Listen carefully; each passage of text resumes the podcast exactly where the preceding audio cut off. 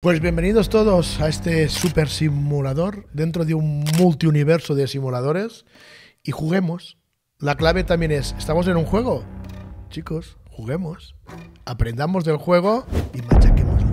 Estamos dentro de un avatar que es inteligencia artificial biológica, inclusive nuestros pensamientos, nuestra conciencia, lo que tú y yo estamos hablando aquí mismo son programas lo único que es original es esa esencia que está colocada en un, un pequeño, una pequeña habitación llamada claustro en el centro del cerebro.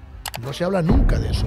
Ellos están en contacto con 58 razas diferentes. ¿Y qué 58 razas son? Las ves por la calle, te cruzas con ellas cada día. ¿Sabes la única forma de, de detectarlas? No por la vista, porque están, son igual que tú.